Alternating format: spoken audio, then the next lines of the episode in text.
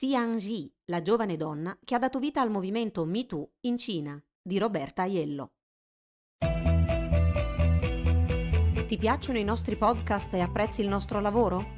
Valigia Blu è un blog collettivo, senza pubblicità, senza paywall, senza editori.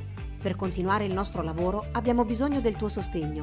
Partecipa al crowdfunding per l'edizione 2021. Visita il sito valigiablu.it. Valigia Blu, basata sui fatti, aperta a tutti, sostenuta dai lettori.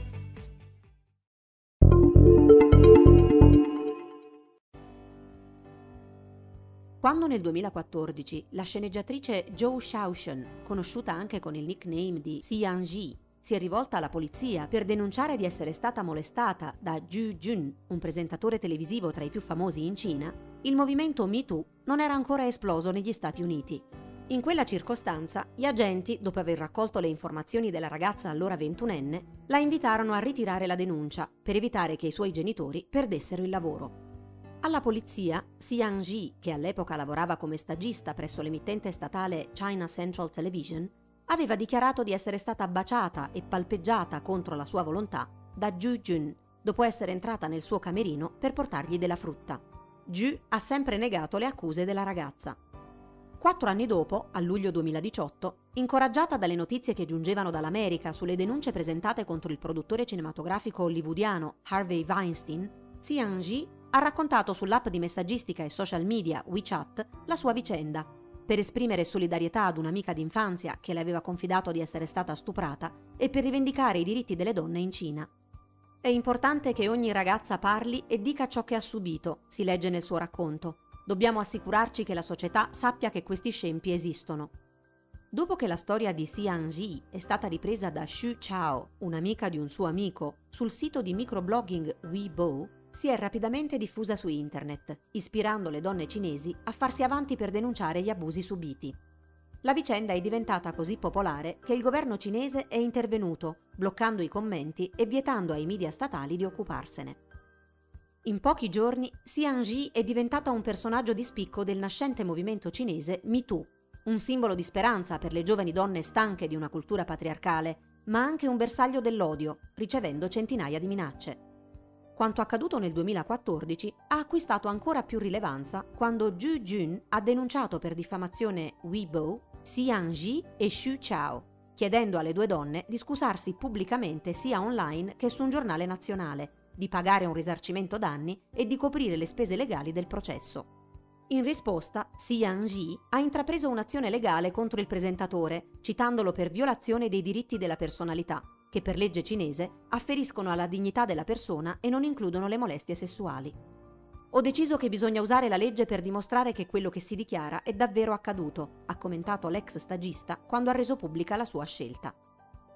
Mercoledì 2 dicembre, sei anni dopo la presunta violenza, si è finalmente aperto il processo contro Zhu Jun, che non era presente in aula.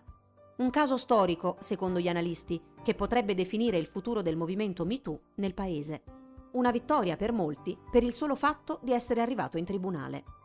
A margine dell'udienza, che si è svolta a porte chiuse nonostante la richiesta di entrambe le parti di renderla pubblica, Xiang Ji ha dichiarato a BBC News che qualunque cosa accada non avrà rimpianti. Se vincerò, molte donne saranno incoraggiate a farsi avanti e a raccontare le loro storie.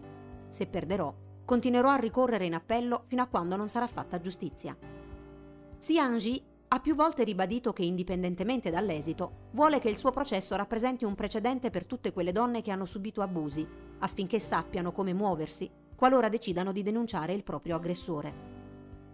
La donna ha inoltre aggiunto di aver sofferto molto nel corso degli anni per essere stata accusata da Ju di essere affetta da un disturbo delirante e aver dovuto dimostrare di essere invece una persona normale.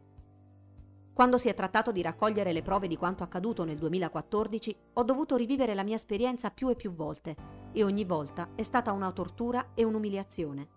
Anche se dovessi rivivere tutto, non mi pento di ciò che ho fatto. In questo processo ho sviluppato una connessione emotiva con molte donne e uomini che hanno vissuto esperienze simili, ha dichiarato.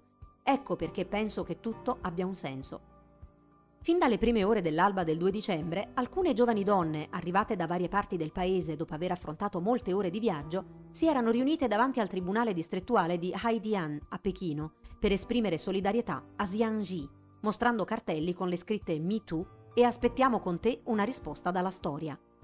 All'esterno della corte, una donna sventolava una copia del nuovo codice civile cinese approvato lo scorso maggio, che entrerà in vigore nel 2021, in cui per la prima volta è previsto il reato di molestia sessuale intesa come azione che viene compiuta contro la volontà di un altro, attraverso parole, testi, immagini o atteggiamento. Il governo ha chiesto specificamente l'impegno di scuole e aziende affinché siano compiuti sforzi per prevenire tali comportamenti. Chi ha mosso critiche sulle nuove norme ritiene che non siano ancora sufficienti a garantire la protezione delle vittime di molestie sessuali, perché non viene specificato a quali responsabilità si vada incontro qualora scuole e aziende, per esempio, omettano di farlo. La definizione di molestie sessuali, come racconta BBC News, ha iniziato a diffondersi in Cina solo nel 2005, grazie ad una legge nazionale sulla protezione degli interessi delle donne. Da allora una serie di regolamenti locali e provinciali ne hanno enfatizzato l'applicazione, senza però incidere concretamente. La manifestazione del 2 dicembre all'esterno del Tribunale, che ha visto la partecipazione di un centinaio di persone, è stata in gran parte pacifica. Chi non ha potuto prenderne parte si è preoccupato di approvvigionare chi protestava al freddo con tè e panini. Secondo quanto riportato dall'agenzia di stampa AFP, sono stati registrati scontri quando la polizia ha cercato di sgombrare i dimostranti e di allontanare i giornalisti stranieri. Dieci ore dopo l'inizio del procedimento, la corte si è aggiornata. Xian Ji e i suoi avvocati hanno ricusato i giurati e hanno chiesto la presenza di Ju Jun e di una giuria pubblica che assista alla prossima udienza che dovrebbe aver luogo tra alcune settimane. Li Tintin, un'attivista femminista e sostenitrice di Xian Ji, ha atteso per ore che la donna uscisse dal tribunale. La folla è rimasta in silenzio, ma non siamo troppo pessimisti, ha detto Lee a Washington Post. Il verdetto non è importante. Per il nostro movimento contano il momento presente, il processo, il coinvolgimento delle persone che si sono radunate fisicamente, arrivando da tutto il paese, e le basi che abbiamo gettato. Sapevamo che al 99% l'udienza di oggi si sarebbe conclusa con una sconfitta, ma poiché all'esterno del tribunale tante persone sono rimaste ostinatamente ad aspettare, i giudici hanno almeno ritardato il verdetto dando un'altra occasione a quell'1%, ha detto una donna che si occupa di coordinare il sostegno per Ji su internet, che ha chiesto di mantenere l'anonimato. È difficile ottenere un processo equo e pubblico in Cina, ma Ji ha dimostrato che si può scegliere la via legale. Almeno si ha una possibilità anche se piccola. La censura governativa ha rimosso tutti i post sul caso pubblicati su Duban e WeChat, mentre i sostenitori di Xian Ji hanno inondato le piattaforme di messaggi sperando che la grande mole potesse dominare gli algoritmi. In una dichiarazione rilasciata sui social media all'indomani dell'udienza, Xian Ji ha confessato di essere esausta, ma che la lotta non è ancora finita. Il suono del martello del giudice quando ha aggiornato il processo è stato frutto della presenza degli amici venuti da lontano, che hanno aspettato fuori dall'aula, ha detto. Siete la luce e per più di dieci ore eravamo un'unica persona in tribunale. Da quando ha reso pubbliche le sue accuse nel luglio 2018, Xiang Ji è diventata il volto del movimento cinese MeToo, che ha preso slancio nel paese. Ha accompagnato donne vittime di abusi alle stazioni di polizia per denunciare molestie sessuali e ha pubblicato saggi sul significato dell'attivismo, come la gentilezza può cambiare il mondo. Dopo la pubblicazione della sua storia, i riferimenti a molestie sessuali su WeChat sono aumentati di 30 volte, passando da un milione di post a 30 milioni, suscitando la reazione della censura che è immediatamente intervenuta. In un saggio per China File, l'attivista e giornalista femminista Liu Pin ha spiegato come la giovane leadership decentralizzata e creativa dietro il movimento particolarmente attiva nei campus universitari, sia stata una scelta vincente. È stato chiaro ai promotori del movimento che la loro campagna non dovesse essere centralizzata, ma flessibile, creativa e veloce. Questo movimento di guerriglia in rete è stato molto più efficace di quanto avrebbe potuto esserlo una campagna pianificata centralmente nell'affrontare le preoccupazioni della censura e nel consentire ai membri di proporre iniziative personali. Dopo due anni il movimento ha subito una battuta d'arresto il procedimento legale a carico di Ju Jun potrebbe aiutare a proseguire il suo percorso.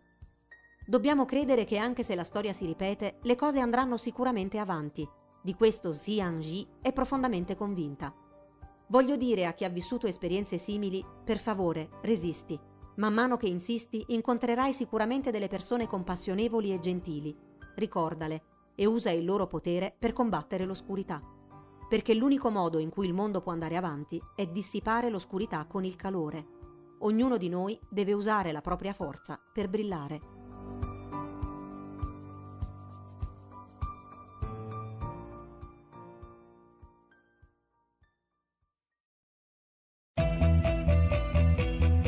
Ti piacciono i nostri podcast e apprezzi il nostro lavoro? Valigia Blu è un blog collettivo, senza pubblicità, senza paywall, senza editori.